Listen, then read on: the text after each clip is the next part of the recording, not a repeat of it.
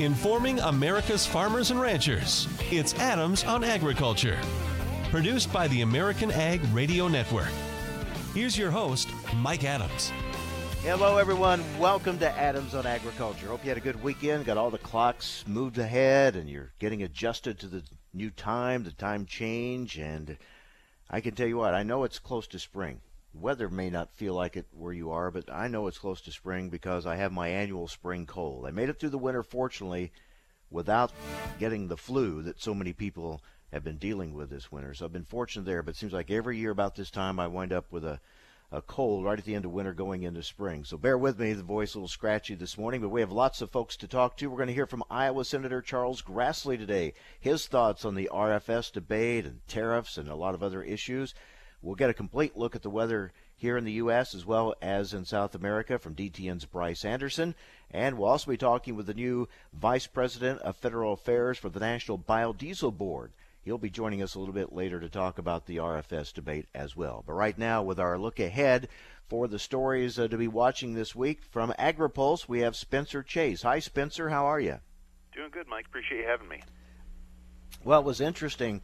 Friday night, uh, there was a Twitter storm uh, with the supporters of biofuels and the R F S uh, really going to Twitter to uh, let the administration know the importance of leaving the R F S alone. And then today, we thought there was going to be a meeting at the White House, but now it's been postponed, right? Right. So we got word uh, late Thursday night uh, that this meeting that, w- that was originally scheduled to be happening right about now, actually, at the White House was called off uh, late Friday night by the White House. They said that uh, they were felt good about uh, behind-the-scenes discussions that were happening with the Department of Agriculture and the E P A. So we know those discussions are ongoing, but uh, they just decided that the discussions that we're having, that were being had at the administrative level, were not quite ready to move up to the level of a White House discussion. And there were still questions, uh, even late into the day on Friday, about who from the administration was planning on participating in that meeting. Uh, we had heard from several very reliable sources that President Trump was not planning on attending. There was some question as to whether or not Vice President Mike Pence might be leading the meeting, uh, but that was never really a for, for sure answer given on that subject. But moral of the story is still waiting on any kind of a resolution on the R F S debate, and looks like that's going to be something that's going to be uh, continued to talk about here in the next week or two. And if that resolution includes caps on R I Ns, the renewable fuels industry is not going to be happy with that. No, they've they've been very clear and very vocal about that. In fact, on Friday there were a number a number of groups that were uh, organizing press calls uh, pretty pretty close to each other on, on Friday afternoon. But the several uh, something that came out of uh, several of those calls was that they said should uh, should a R I N cap really at any level be be written into policy administratively, that's something that they think would be very vulnerable to legal action, and they feel very good about the the potential for for their side of the story if legal action were to happen. We're talking with Spencer Chase with AgriPulse in Washington, D C. Meanwhile, Spencer, it looks like maybe there'll be a meeting, some maybe a little something happening on infrastructure this week? There is some things going on on infrastructure this week. There's a hearing on Wednesday with five cabinet secretaries. Now, I've seen a hearing before with two cabinet secretaries, and that was incredibly busy. I don't think I have ever seen one in my in my time in Washington or even before then with, with five different cabinet secretaries all on hand to discuss the same issue. Uh, in terms of the infrastructure proposal, uh, there's a lot of questions about what it might mean for rural America, uh, you know, tangentially on things like lock and dam infrastructure, but even getting back to the actual roads and bridges in the rural parts of the country. Uh, this is an infrastructure plan that has a lot of interest in privatization, and there's some concern that maybe that privatization might not lead to good things because it's hard to put a toll road on a gravel road. Yeah. And just how they're going to pay for things, if they're counting on states, I've said this before, when you live in a state like I do in Illinois, you have to be skeptical for if the state's going to step up with a lot of money to to help with this. So it'll be interesting to see what they come up with. Right, because there's a lot of states out there that are strapped for cash, too, as, as you mentioned. And not only that, uh, there's some private sector companies that are that are doing pretty good, but is the money going to be there for them to be able to return a sufficient amount of profit uh, based on based on federal infrastructure? That remains to be seen. What are you hearing on Farm Bill? Now, last week, Colin Peterson, ranking member of the House Ag Committee, told us here on Adams on Agriculture that uh, proposed changes to the food stamp program by Republicans, those are a deal breaker for the Democrats. Uh, so it looks like there's some fence mending that's going to have to take place even within the committee. Right. Well, the plan was to unveil the Farm Bill this week, uh, the draft Farm Bill at least, and then have committee discussion on it next week. Whether or not that timeline holds up with this Democratic, uh, you know, revolt that uh, uh, Ranking Member Peterson discussed on your program last week remains to be seen, because there's a lot of things that have to be done. Uh, Chairman Conway has said repeatedly that he's interested in producing a bipartisan bill through the House, because he's going to need to in order to get sixty votes on his proposal in the Senate. He could probably move, uh, produce a very far-right farm bill that includes even deeper cuts to SNAP than are, are potentially being proposed right now, but such legislation would have almost no chance in the Senate. It would be almost impossible to engender Democratic support for, you know, for deep SNAP cuts. And so he's trying to move a bipartisan bill, which is a good path if he wants to actually move something toward final passage. But it's it's hard to say right now what the actual timeline is going to look like, but this week is going to be very, very critical for the future of the Farm Bill. When I've heard, and there have been several now, say the Farm Bill might not get done until next year, when I first started hearing people say that, I thought, oh, no way. They'll, they'll surely get it done here in, in twenty eighteen. But I, every time something like this comes up, I guess I find myself wondering a little bit more, too, if they can get it done this year. Well, and the, the thing is, one of the biggest Some of the biggest issues that they had with the with the Farm Bill that they were needing to get fixed were in dairy and cotton policy, and that was fixed here in a, in a budget deal recently. And so, whether or not there's the same sense of urgency on Capitol Hill to move a Farm Bill is is still up in the air.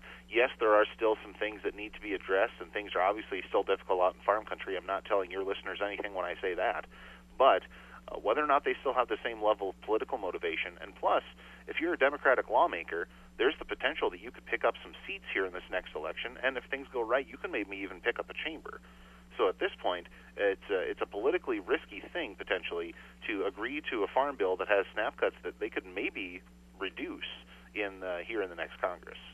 Yeah, who'd have thought that when they actually took big steps in the budget to get cotton and dairy addressed, that that might actually hurt the chances of getting a farm bill done this year, because we know with Congress, uh, without a sense of urgency, they they tend not to get much done. Right, and there, there were questions right when that right when that deal was announced about whether or not this still produced the same sense of urgency. And the committee leadership tried to refute those questions, because there's still the issues with, for instance, Art County and the, and the county by county disparities in payments there. There's still some things that the committees would like to do on C R P. There's still a push from the commodity groups to do things like double export funding for uh, for M A P and F M D programs that allow for promotion of U S commodity programs overseas. And there's also the issue of the livestock groups wanting to do something on a foot and mouth disease vaccine bank. So there is still a list of things that they would like to get accomplished through a farm bill. But whether or not they have the same political motivation to do it now as they did several weeks ago, uh, well, that's still up in the air. Mm-hmm. All right, Spencer, thank you, and want to let people know on March twenty-first, AgriPulse's Ag and Food Policy Summit uh, will take place in Washington, D C Looks like a good lineup you have. Oh, absolutely. Uh, teams have been working very hard on trying to get uh, all of our speakers lined up, and have a really diverse set of interests being represented there, and should be a lot of great discussion about uh, the future of farm policy, not only this year but in the years to come as well. All right, Spencer, thanks for giving us a look at the week ahead. Should be another interesting one. Thank you very much. Yeah, appreciate it, Mike. Thanks. Spencer Chase with AgriPulse. Coming up next, Iowa Senator Charles Grassley will join us. His thoughts on the R F S debate, the president's uh, implementation of tariffs on steel and aluminum, and the potential repercussions for agriculture, and more. We'll talk Washington ag issues with Iowa Senator Charles Grassley next on A O A, Adams on Agriculture.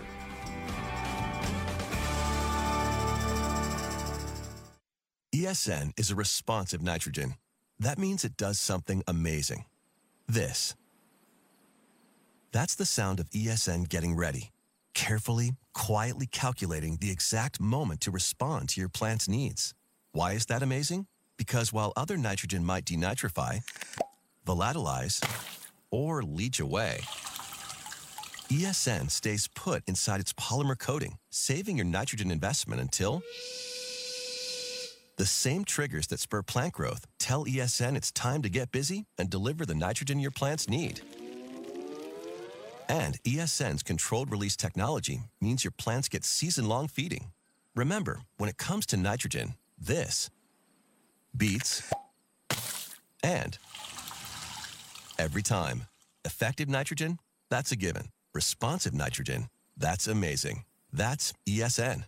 Go to smart nitrogen dot com to learn more. Looking for a proven herbicide trait system this upcoming season? Look no further than the Liberty Link system. With a two-plus bushel per acre yield advantage over Asgrow Roundup Ready to Extend and superior weed control, growers across the country are seeing phenomenal results. In fact, ninety-seven percent of growers reported good to excellent performance. Ask your authorized seed dealer or retailer about the Liberty Link system, the highest-rated soybean trait system in two thousand seventeen. Learn more at liberty link advantage dot bear dot u s. Always read and follow label instructions. Fastline dot com is changing the equipment buying game. Fastline has just released its newest feature, the Price Comparison Tool. The Price Comparison Tool is the first of its kind in the ag equipment market. It's designed to help quickly compare, make, and model. Using the Price Comparison Tool, you can see if an item is below, above, or right at average price for similar equipment. Use this game changer right now at fastline dot com. We're ready for our Four Seasons sunroom, and Daddy's gonna get a rec room with refreshments. Oh no, we'll be sleeping under the stars. Mom, what about the one with, you know, the fun? Nice try, little bro. It's a gym. My gym. Hey, Grandma's getting her Four Seasons garden room. Weather tight and still like being outdoors. Maybe a living room. Oh no, wait. A family hub. Yeah! No matter what the budget, the season, or the climate, Four Season Sunrooms let you and your family enjoy the outdoors inside. Call now to hear more about these great offers from the premier manufacturer of sunrooms since nineteen seventy-five. More reasons for Four Seasons now. To find out more, call toll-free eight hundred, nine eight eight, four four seven seven. That's eight hundred, nine eight eight, four four seven seven. Call eight hundred, nine eight eight, four four seven seven today.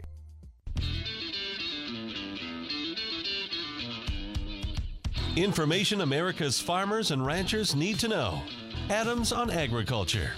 Now, back to Mike Adams. And welcome back. Well, over the years, I've had many uh, very good conversations with Iowa Senator Charles Grassley.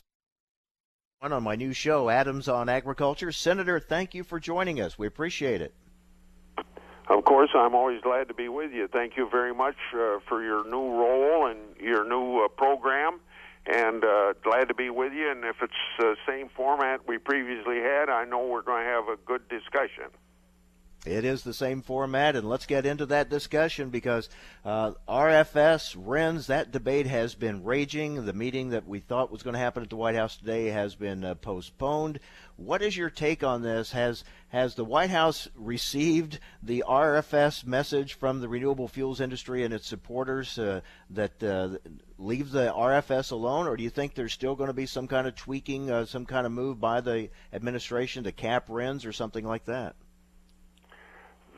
I, you may think I can't say much because of being involved in the discussions, uh, but uh, that's not the reason. I just don't know for sure, but uh, the positive news would be that uh, getting away from a cap on R I Ns like Cruz was proposing, which the ethanol industry feels would be a very uh, deathly vote, uh, deathly blow to the ethanol industry, and the fact that they're listening to alternatives, which I think alternatives the ethanol industry feels like they shouldn't have to uh, propose, because I think our position is right from day one, but maybe uh, understanding the political realities of what could happen, I think that they're willing to listen to alternatives are good.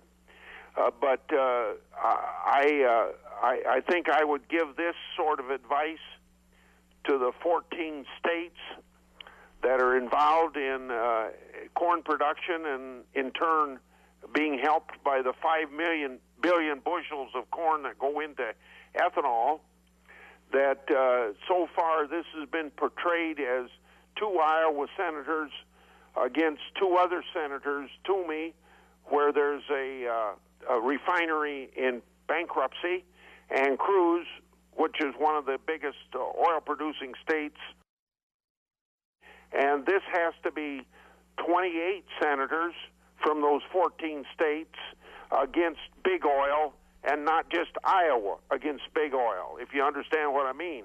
And so far, I don't know whether we've cranked up the loud voice of ethanol as loud as we should, and I hope that we can get, in the meantime, that this meeting at the White House has been called off today, which may be good news, that the twenty-eight voices of the twenty-eight senators from the fourteen states that contribute corn, five billion bushel, uh, to the ethanol industry, uh, and the ethanol industry jobs of fifty-five thousand being at stake as much as uh, oil jobs might be at stake, uh, then I think that we can crank up that voice and be successful.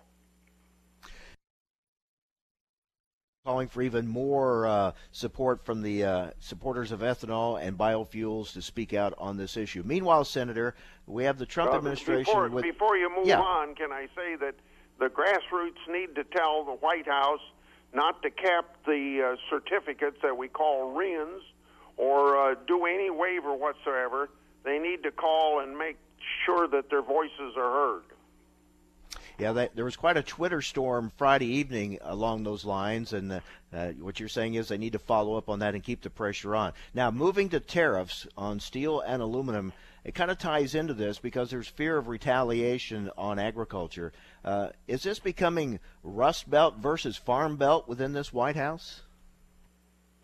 Well, let me start out with what I think uh, is a positive statement, that if, and this is kind of a big if, but if the pre- if the president leading us to cliffs in a lot of trade issues, like the renegotiation of NAFTA and things of that nature, of which uh, on trade policy the tariffs would fall in, and he can get a better deal for American workers and even a better deal for American agriculture, I'm not going to find fault with it.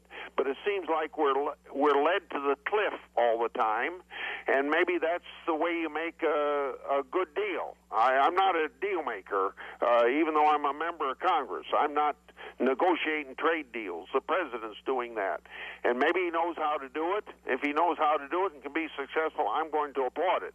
But you state a very clear uh, probability, and that is if there is retaliation by other countries, it's going to affect agriculture first and foremost, as we've seen uh, in the steel tariffs under the George W. Bush administration, and uh, we know what uh, embargoes can do uh, to grain prices.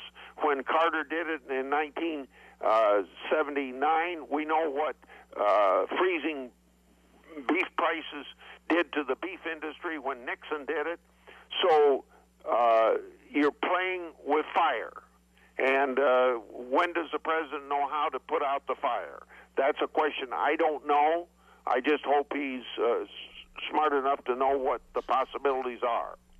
Yeah, we're kind of waiting to see. Meanwhile, Secretary Perdue said they're going to use uh, these tariffs to get a better NAFTA deal. It it seems like a strange way to negotiate, especially from the responses we've heard so far from Mexico and Canada on this.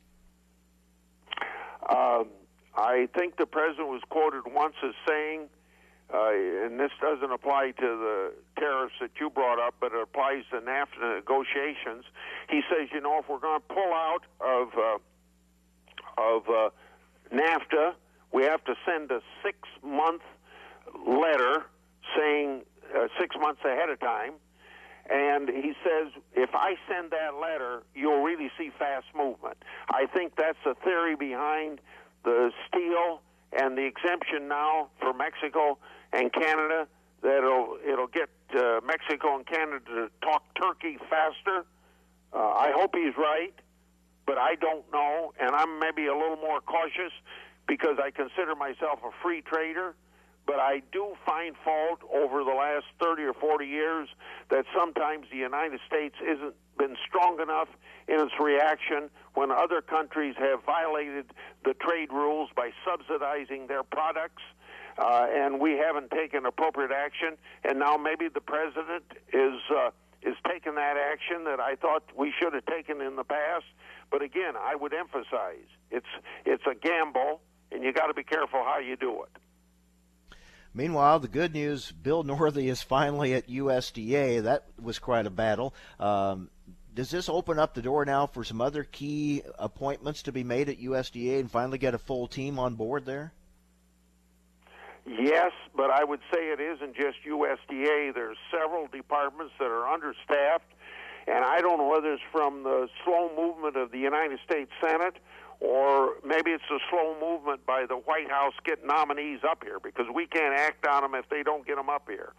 But I, I hope that uh, we can break the, the gridlock. But when it comes to some of these positions, you have to realize that there's been a Uh, unprecedented use of the uh, Democrats of the filibuster on some of these nominees. I say very unprecedented. Let me emphasize that. Very unprecedented. Uh, almost every judge that comes up has to have a uh, filibuster against it, and it takes too long. So, uh, uh, and, and even for people that can go through unanimously, uh, it seems like you have to deal with a filibuster. What's on the Senate schedule this week? Uh, Dodd-Frank, hopefully get it finished and get some uh, relief from government regulation for the community bankers, but keep on the regulation for Wall Street. You understand Dodd-Frank was passed as a result of the financial debacle of two thousand eight and nine. Uh, it wasn't caused by the local bankers in the Midwest. It was caused by Wall Street. So keep the pressure on Wall Street through uh, the regulation that was enacted in two thousand ten, but take the uh, stranglehold off of the community banker so they, they can do banking. All right, Senator, thank you for your time. We'll let you go, but meanwhile, hopefully we'll get some resolution on uh, this R F S issue and, uh, and move on to some of these other matters. But thank you for your time, and we look forward to having you on here on Adams on Agriculture often in the future. Thank you, sir. I'll be glad to be with you again. Thank you very much for your interest. All right. Thank you, Senator. Iowa Senator Charles Grassley. Always love talking with Senator Grassley, and as I've said before, you may not always agree with what he says or the positions he takes, but you know exactly where he stands on those issues, and I always appreciate that. And um, he's been very much involved in this R F S issue and in those meetings that have been going on at the White House, so we appreciate his insight as we uh, look ahead to trying to get some of this, uh, some of these things Uh, finally put to rest. But seems like when it comes to the R F S, it's never put to rest. It's ongoing attacks, and as you heard the senator say, he, he wants even more uh, grassroots efforts uh, from those in the uh, biofuels uh, community. We'll hear from one of those members a little bit later on, Kurt Kovarik with the National Biodiesel Board. That's coming up. But next, a look at the weather for the week ahead and for the rest of March and heading to spring planting time. Bryce Anderson with D T N joins me next on A O A, Adams on Agriculture. Fastline dot com is changing the equipment buying game. Fastline has just released its newest feature, the Price Comparison Tool. The Price Comparison Tool is the first of its kind in the ag equipment market. It's designed to help quickly compare equipment by price, make, and model. Using the price comparison tool, you can see if an item is below, above, or right at average price for similar equipment. Use this game changer right now at Fastline dot com. Tired of yesterday's missed weeds becoming today's big problem? Get rid of missed weeds for good with Liberty, the herbicide that puts an end to missed weeds, guaranteed. Plus, Liberty is proven effective on tough-to-control and resistant grasses and broadleaf weeds. So choose Liberty, the simply better solution for superior weed control, backed by the Liberty Weed Control Guarantee. Talk to your retailer to learn how you can qualify for the Liberty Guarantee. Always read and follow label directions. Time now for a market check on Adams on Agriculture. I'm Rusty Halverson from the American Ag Network. ninety minutes into this trading session on a Monday, and we've got mostly minus signs in the grain and oil seed sector. Grain and soybean futures fell in the overnight trade. Analysts saying that Friday's trade suggesting to some that prices were headed lower after potentially peaking. In soybean futures, though, we are trending a fraction to three and a fraction higher, fraction to a penny lower in corn. For the wheats, we are a penny and a fraction higher in Minneapolis spring wheat, penny and a fraction lower in Kansas City, and the same range in Chicago wheat as well.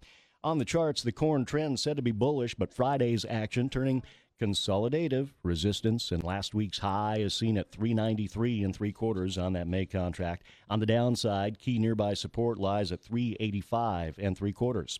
May soybeans skidding to a lower close on Friday, minus signs early in the Monday before turning it around. A swift sell-off seen in the markets below the ten-day and twenty-day moving average support levels on Friday.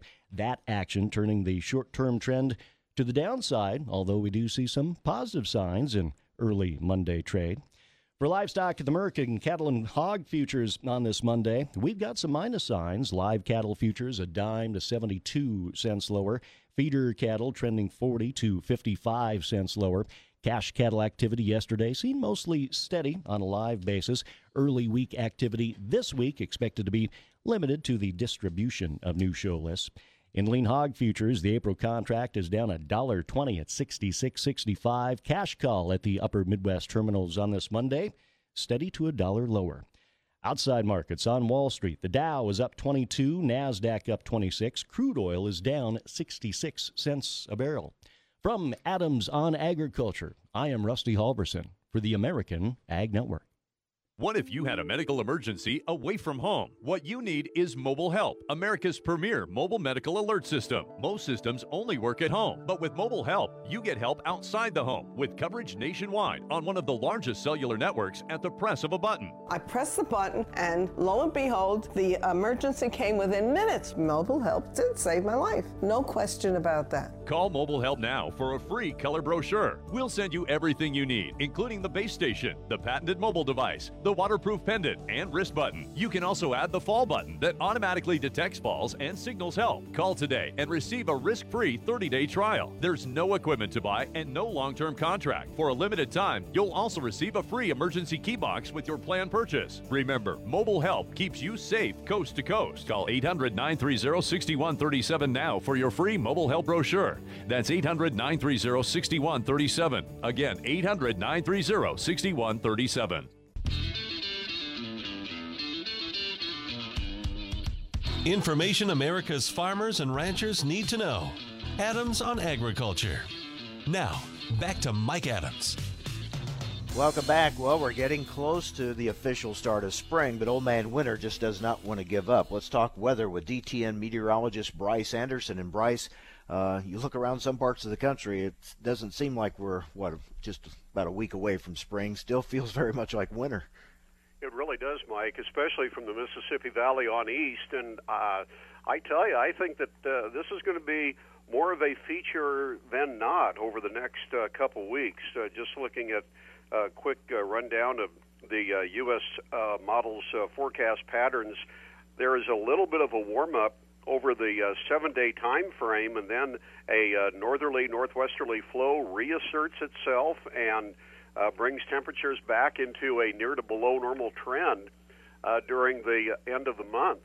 I think that we are looking at a slower start to field work, and along with that, uh, there's been enough uh, moisture that it's going to take a time, a while for soils to uh, dry out and warm up in order to uh, take care of, you know, keeping machinery in the field. So it's not a real quick start to spring by any means. Well, let's talk moisture. Some areas won't have to wait uh, for things to dry out. They're already dry. Have we seen much improvement in that drought monitor? Not uh, very much in the southern plains. In fact, um, well, let me let me amend that, because we, there was some moisture over the eastern part of Oklahoma and Texas during the past couple weeks, and so things have helped out there. And um, so that's been a little bit of a benefit. But in the southwestern plains, western Kansas, western Oklahoma, Texas Panhandle area, uh, there is no big change at all. And in this section of the plains, uh, the uh, dryness is now at historic levels, and I don't think that there's going to be a real improvement there. Now, you get farther north, and in the northern plains, in the western Dakotas and into Montana, where they had the uh, harsh drought a year ago, there's been enough precipitation here recently that things have started to um, at least uh, ease a little bit. And, and I think that going through this spring that uh, there will be some moisture to, uh, you know, take care of spring wheat and uh, help pastures to grow and so forth. I don't think they're going to completely recharge the soil profile, but there will be enough moisture for crops to sustain themselves in the early rounds. So other than some of those extreme areas, we have seen improvements, a little better picture than what we were looking at just uh, a short time ago. Yes, we, yeah, yeah, definitely. Uh, the last uh, three weeks have been, I think, especially generous uh, in the uh, kind of the central part of the Midwest, and then uh, into uh, parts of the Delta where it had been dry. Uh, the southeastern plains are getting along better. The northern plains have some improvement, but this uh, dry uh, scenario in the uh, southwestern plains is uh, really uh, quite a bit of a concern, and I don't think that it's going to change very much as the uh, growing season goes on. So that's going to be where the uh, crux of the dryness, the focus, is going to be, I think, uh, for the next several months. But just to recap again, and you know, we're kind of making a blanket statement here, and there'll be exceptions here and there around the country, but overall, you're not seeing things shaping up as what would lend itself to a real early spring planting time for many farmers. No, I'm not. Uh, I think that there could be a, a better uh, uh, beginning to spring in the far western areas of the Corn Belt. We're talking uh, parts of Nebraska into Kansas and, and uh, so forth. But uh, you take the area from the uh, eastern Dakotas through Minnesota, south through Iowa, then into Illinois, Indiana, Ohio, the Great Lakes, and then uh, farther south into the Delta. I think that uh, there's going to be a delay in getting things going. And along with that uh, is also the likelihood that some of these rounds of uh, rainfall that uh, have been going on are still going to be with us uh, during this uh, spring season. So that keeps things uh, also on a slow side from that standpoint. We're talking with D T N meteorologist Bryce Anderson. All right, Bryce, we're keeping a close watch, of course, on, on South America. It's been dry in Argentina. Has much changed there the past few days? Sure hasn't. Uh, during the past weekend, Mike, in parts of uh, Buenos Aires and Santa Fe provinces, they had very scattered rains with uh, no more than about a half an inch of precipitation. This week, uh, it's going to be dry until the end of the week, and that's when there's another rain chance, but it's going to be pretty scattered as well. Uh, so the uh, the thought is now that Argentina's soybean crop is going to be down about a third from the projections back on the first of the year. And in general, the, the uh, range appears to be about uh, forty to forty-three million metric tons. Back on the first of the year, they were looking at uh, the upper fifties, about fifty-seven million tons. Now, the question from here on is, will there be enough moisture at the end of the season to help things at least hold off from even declining further? And I think that's where things are at this point in terms of assessing the Argentina soybean crop. There's been damage. It's lower than previously thought. Now the question is, is it going to stay where it is, or will this crop even start shrinking more to uh, finish out March and then get into April? Now, the picture's better in Brazil, but as you told us last week, you do not think Brazil, when we look at the total picture of the of the two countries, uh, you do not see Brazil being able to overcome those shortfalls in Argentina. I don't think they're going to make up uh, the the total by uh, you know by a complete one hundred percent by any means. Uh, the Brazil crop is going to be good. Uh, there's going to be a, a lot of production out of Brazil. I still think there's going to be a shortfall. Uh, not, uh, you know, not any uh, tremendous amount, but there still will be a shortfall. And uh, the uh, scenario in Brazil continues to uh, be quite favorable for what they're getting. Um, I do have to say that I'm impressed with the yields that uh, I've seen. Uh, for examples out of harvest, uh, there apparently are quite a few fields where soybean production is yielding about uh, sixty or even seventy bushels an acre. And that's uh, that's awfully good. I mean, I don't care if you're producing in North America or South America. That's a lot of soybeans. That's a very good yield. Now, bring us up to date. Where are we on the uh, La Nina watch here? Well, the uh, Pacific is still uh, at a cooler than average uh, level. It's about uh, oh, eight, between seven-tenths and nine-tenths of a degree Celsius below average, so there still is a weak La Nina in place. Uh, it looks like the water temperatures are going to get back to a neutral level by the end of the month, maybe into early April. But as far as the atmosphere response to all of that, Mike, I think that uh, the the general thought is that uh, the the atmosphere patterns associated with La Nina are going to uh, be the uh, big feature as we go through the spring, because it takes a while for everything to kind of get in sync, so to speak, with the water temperatures and how the atmosphere uh, responds. And so that's one reason why uh, there's uh, the thought that uh, this spring is going to be a slow one in terms of uh, heavier rains and uh, cooler temperatures over much of the Midwest, because that is a real hallmark of a La Nina-type spring. Elsewhere around the world, any other uh, weather events that we should keep an eye on? You know, it's uh, it, it's uh, right now still looking uh, pretty favorable across most other crop areas. The uh, Black Sea region in uh, Russia and Ukraine uh, have, I think, uh, actually been able to to uh, elude some uh, potential damage here a couple weeks ago when they had a big cold snap.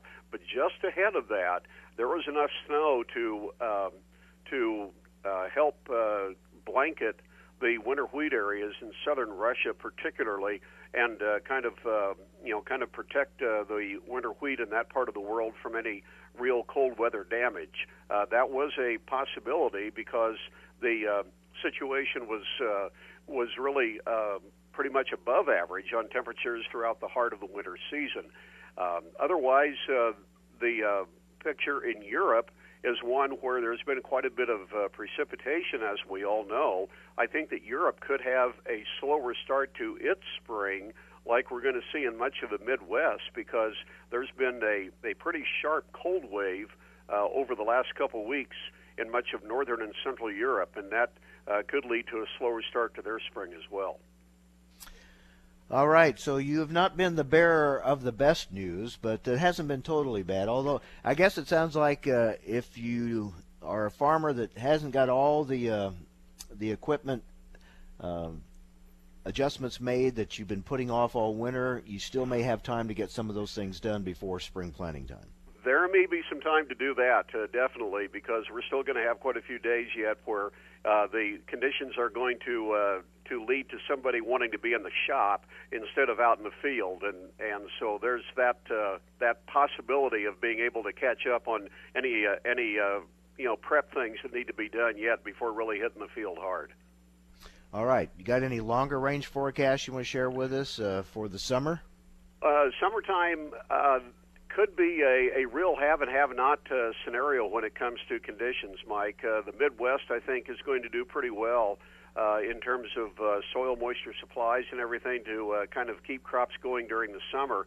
But this uh, this dry pattern that we've got going in the southern plains uh, really does have the potential to kind of sneak northward and get into um, the more of the central plains area, thinking about Nebraska, and then into uh, Uh, South Dakota, and there's not not a complete uh, absence of a possibility of some of that dryness uh, moving into the uh, far western areas of the Midwest as well, into western Iowa and parts of uh, western Missouri.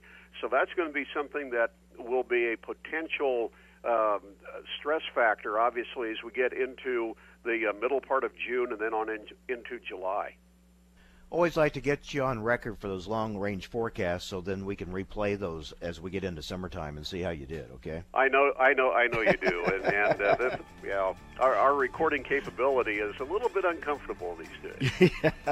All right, Bryce. As always, thanks a lot. Good, Good to talk, talk to you, you. Mike. You bet. All right, D T N meteorologist Bryce Anderson. All right, coming up next, the biodiesel perspective on this R F S battle. Where are we with the biodiesel tax incentive? We're going to talk with the Vice President of Federal Affairs for the National Biodiesel Board next on A O A, Adams on Agriculture. If you or your family love the freedom of swimming any time of year, if you love sharing good times and making great memories, or if you want one of the best total body workouts ever, then it's time to discover the three C's of your very own Endless Pool.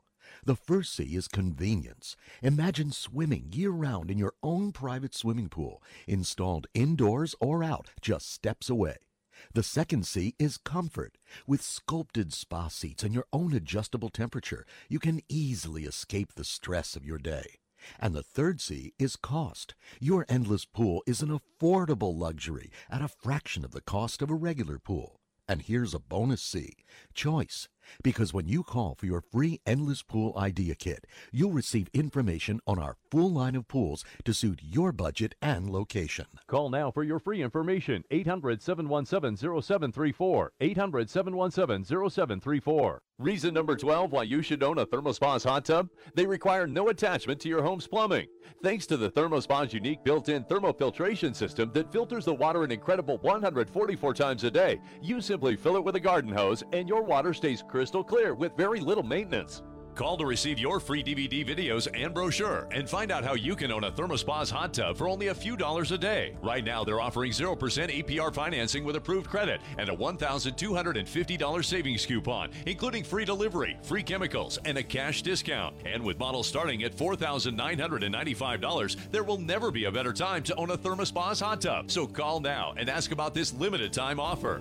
Call ThermoSpas today at eight hundred, nine nine one, five eight five two for your free D V D videos and brochure. That's eight hundred, nine nine one, five eight five two. ThermoSpas, hot tubs designed to improve your life. Call eight hundred, nine nine one, five eight five two today to take advantage of zero percent A P R financing. Hello, I'm Mike Lindell, the inventor of MyPillow, and like all of you out there, I had problems sleeping. Pillows would go flat, I would flip-flop all night long, I would wake up with a sore neck, maybe a headache, or feel like I needed a nap even though I slept eight hours. When I invented MyPillow, I wanted it to where you could move the patented fill to give you the exact support you need as an individual, regardless of sleep position. MyPillow will get you into that deep sleep faster, and you will stay there longer. It's not about how much time we spend in bed. It's about how much of that quality sleep we get. I do all of my own manufacturing right here in the United States. I have a ten-year warranty. You can wash and dry MyPillow, and I give you a sixty-day money-back guarantee, so you have nothing to lose. MyPillow now offers fifty percent off their four-pack special. That's two premium pillows and two go-anywhere pillows, fifty percent off. Go to my pillow dot com or call eight hundred, eight seven one, seven two eight zero and use promo code farm eleven. fifty percent off MyPillow's four-pack special. Go to my pillow dot com or call eight hundred, eight seven one, seven two eight zero and use promo code farm eleven. E S N is a responsive nitrogen. That means it does something amazing. This. That's the sound of E S N getting ready, carefully, quietly calculating the exact moment to respond to your plant's needs. Why is that amazing? Because while other nitrogen might denitrify, volatilize, or leach away, E S N stays put inside its polymer coating, saving your nitrogen investment until the same triggers that spur plant growth tell E S N it's time to get busy and deliver the nitrogen your plants need. And E S N's controlled release technology means your plants get season-long feeding. Remember, when it comes to nitrogen, this beats and every time. Effective nitrogen? That's a given. Responsive nitrogen? That's amazing. That's E S N. Go to smart nitrogen dot com to learn more. fastline dot com is changing the equipment buying game. Fastline has just released its newest feature, the Price Comparison Tool. The Price Comparison Tool is the first of its kind in the ag equipment market. It's designed to help quickly compare equipment by price, make, and model. Using the Price Comparison Tool, you can see if an item is below, above, or right at average price for similar equipment. Use this game changer right now at fastline dot com. Tired of yesterday's missed weeds becoming today's big problem? Get rid of missed weeds for good with Liberty, the herbicide that puts an end to missed weeds, guaranteed. Plus, Liberty is proven effective on tough-to-control and resistant grasses and broadleaf weeds. So choose Liberty, the simply better solution for superior weed control, backed by the Liberty Weed Control Guarantee. Talk to your retailer to learn how you can qualify for the Liberty Guarantee. Always read and follow label directions. Information America's farmers and ranchers need to know. Adams on Agriculture. Now, back to Mike Adams. Well, welcome back. Uh, we're going to get the biodiesel perspective on this R F S battle right now. Joining us is the Vice President of Federal Affairs for the National Biodiesel Board, Kurt Kovarik. Kurt, thanks for joining us. Appreciate your time. Happy to be with you, Mike. Okay, how does the biodiesel industry view what's going on with this back and forth tug of war over R I Ns and the R F S? Yeah, well, we're at, we're we're absolutely concerned about it. Uh, you know, we see it as a as a as a fight between a handful of merchant refiners and and the biofuels industry. We see it as a, you know, we got we got refiners who are in searching for a, a solution in search of a problem, really.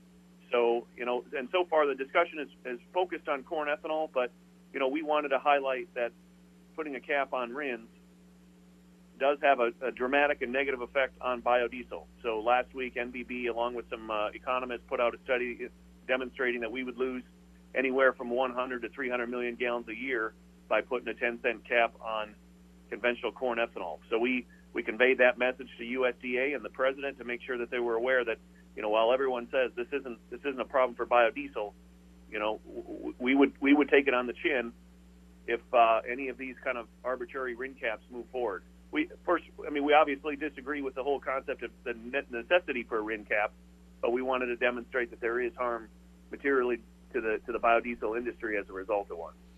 And Kurt, that's one of the reasons I wanted to have you on, because sometimes uh, people might think biodiesel is not really impacted by this, but as you point out, your industry is. Yeah, that's right. Because of the way that the program is structured, uh, the nested buckets, you know, biodiesel helps fill a lot of the other categories of, of biofuels. So uh, our study said, you know, three hundred million gallons annually, uh, you know, sixteen cents a bushel for a soybean farmer. So it's, it's a it's a significant impact. All right, now let's let's move to another topic, and that is the biodiesel tax incentive. Uh, I know yes, you sir. didn't get everything you wanted in the in the tax uh, uh, reform package that was passed. That's right. So as you as you may recall, the tax credit expired twelve thirty-one of two thousand sixteen, and the industry worked hard to try to get a long-term extension in, in tax reform that happened last fall, but We're on, no, no, none of the extenders were done in that package. So our champions on the Hill tried to get uh, a two-year extension to cover sixteen or cover seventeen, two thousand seventeen and two thousand eighteen. And because of resistance on the House side, they were only able to do a retroactive tax credit for two thousand seventeen. So we're we're hoping to make another run at it in the next couple of weeks. Uh, Congress has to pass a full-year funding bill. And there's a couple other vehicles that we're hopeful that we can get, at a minimum, two thousand eighteen extended, because this this is terribly detrimental to the industry to be, you know, with this this degree of uncertainty. You know, no one knows the the the level, the, the playing field, and it's hard to expect people to uh, uh, put the investments in, you know, produce the fuel when there's just such a certain this, a high degree of uncertainty surrounding it. Yeah, We've got a hearing coming up in the. We've got a hearing coming up in the House Ways and Means Committee on Wednesday, uh, where we'll have a witness there talking about the benefits of the fuel, both, you know, to rural America, to, to farmers, to our fuel diversity, and to energy independence. So we're going to make our case as strongly and as loud, loudly as we can. Well, you've got a good case to make. I was going to say, this is a crazy way to do business where you don't know what you're going to have as far as this tax incentive, and when you do get it, it's for a year that's already passed. That's right. And I, I think most people in Congress, I, I would hope that they agree that that was a, a pretty poor way to do it, because we're not, you know, we want to provide certainty for our producers and marketers and distributors going forward to incentivize additional infrastructure to handle the fuel and blend the fuel, and, and doing a one-year retroactive, it, it, it makes little sense. Because it really makes you question, uh, you know, when, when the we say the policy of the land is to be as energy independent as we can, and we want to we want to uh, boost our domestic domestic fuel production uh, capabilities, and then we get this kind of off and on again uh, tax uh, uh, writing that goes on. And we've seen the history when your industry, the biodiesel industry, has that tax incentive in place. Uh, it's just such a marked difference in when you do not have it, and to have the certainty to to really move forward, you need that in place, and not just this piecemeal approach. Well, you said it probably better than I could have said it. The, the on again, off again. If you look over the last decade, whenever it lapses, product, production goes down. People don't can't count on that market, and then when we extend it, it comes back up. We we could have done a lot more to incentivize this industry if, if it would have been a consistent and durable policy over ten years rather than an on-again, off-again approach. and particularly if you look around the country. So we, we produce, you know, fifty percent of the biodiesel in this country comes from from vegetable oil. The other fifty percent comes from animal fats, uh, used used cooking oil. You know, there's there's a lot of work that can be done there to um, expand those production that production side of it. And it, it, it's too bad and unfortunate that Congress hasn't provided the incentive in a in a structured certain way over that ten-year period. We could have we could have been further ahead than we are today had well, it been more certain. There's no doubt that your industry has accomplished a lot in a very uh, against some very uh, strong headwinds. I mean, it's been difficult with the the track record that you have had to deal with on the tax incentive. And I just can't help but think, and you alluded to this, I can't help but think how much more would have been done if you'd had a steady policy in place from the federal government on uh, on the tax incentive. Uh, when I look at how far you've come with the off and on uh, approach, a steady uh, a steady course ahead would certainly lead to even more growth, I would think. That's right. It, when when we first When we first uh, enacted the tax credit, we were at just about one hundred million gallons of biodiesel, and, and in recent years we've been at close to three billion. Mm. And and Mike, the same can be said of the of the renewable fuel standard. I mean, every year, every industry has to go to E P A and, and argue for higher blend levels. Some years we get two or three years where they don't even make a decision on it. Uh, now we're in a situation where they're holding it steady for the next two years. Uh, You know, coupled with all the talk about reform of the R F S, both in Congress or through the administration, all of this noise of uncertainty is, is so detrimental to the future, to the to the benefits of this industry. You know, it, right. it, it's just it's too bad. We're, we're a great story. We've got a great story to tell. We're a great fuel. We had enormous amounts of economic growth and development through a lot of the rural parts of the country. We just wish we had a little bit of a stronger signal from our policymakers that there's this right. long-term commitment to the fuel. Thanks, Kurt. Kurt Kovarik, Vice President, Federal Affairs for the National Biodiesel Board. Thanks for joining us, everyone, on A O A, Adams on Agriculture.